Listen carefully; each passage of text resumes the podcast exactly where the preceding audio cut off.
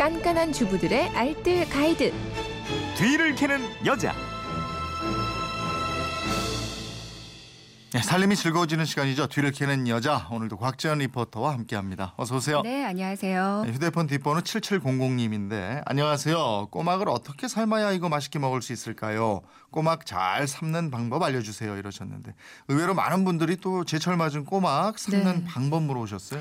꼬막이 11월부터 3월까지 한겨울 그러니까 지금이 제철이거든요. 예.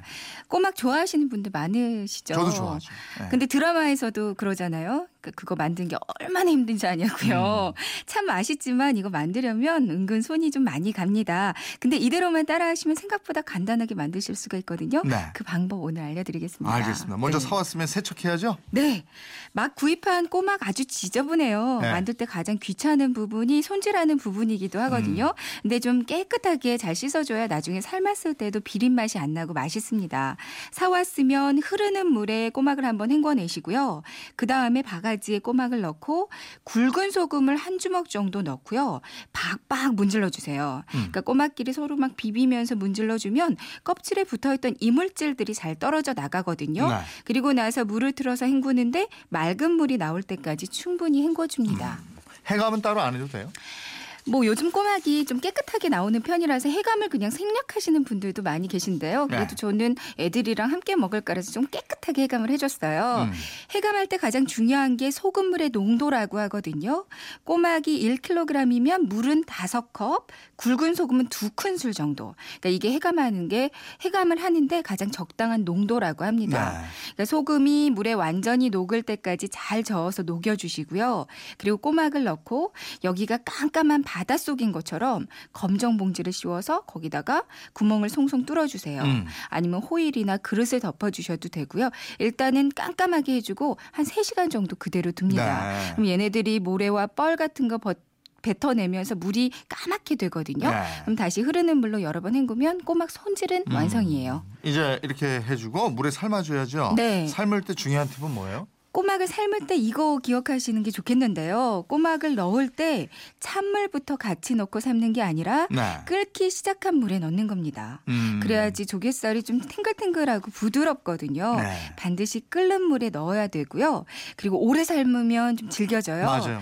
끓는 물에 넣자마자 저어주기 시작하는데 음. 10번에서 15번 정도 한쪽 방향으로만 저어줍니다. 네. 이렇게 한쪽 방향으로만 젓는 이유가 이렇게 해야지 꼬막 살들이 한쪽으로만 쏠리거든요. 아. 나중에 껍데기 깔 때 쉽게 잘 떨어집니다. 음. 끓는 물에 넣어서 10번에서 15번 정도 한쪽 방향으로만 저어주고요. 그러고 나서 불을 끄고 채로 건져주시면 되는데 네. 근데 여기서 팁이 한 가지 더 있어요. 뭔가요?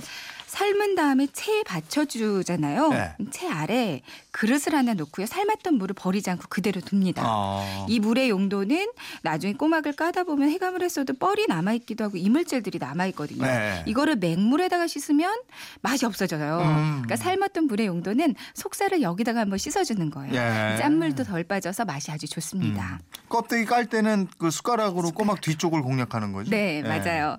숟가락 끝을 꼬막 입 벌어지는 쪽 말고 붙어 있는 꼬막 관절 쪽에다가 이렇게 직각으로 대고 살짝 비틀어주면 껍데기 쉽게 벗기실 수가 네. 있거든요. 삶아서 껍데기를 벗긴 다음에 그냥 이대로 드셔도 되고요. 음. 양념장 올려서 먹으면 더 맛있잖아요. 네.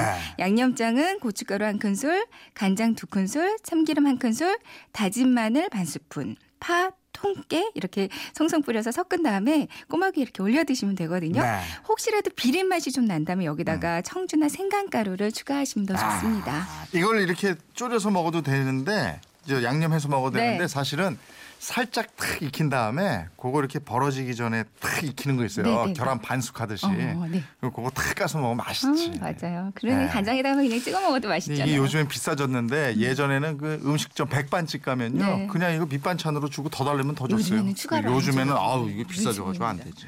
살림에 대한 궁금증 어디로 보내요? 네, 그건 이렇습니다. 인터넷 게시판이나 MBC 미니 또 휴대폰 문자 샵 8001번으로 보내주시면 되는데요. 문자 보내실 때는 짧은 건 50원, 긴 건 100원의 이용료가 있습니다. 네, 지금까지 뒤를 캐는 여자 곽지연 리포터였습니다. 고맙습니다. 네, 고맙습니다.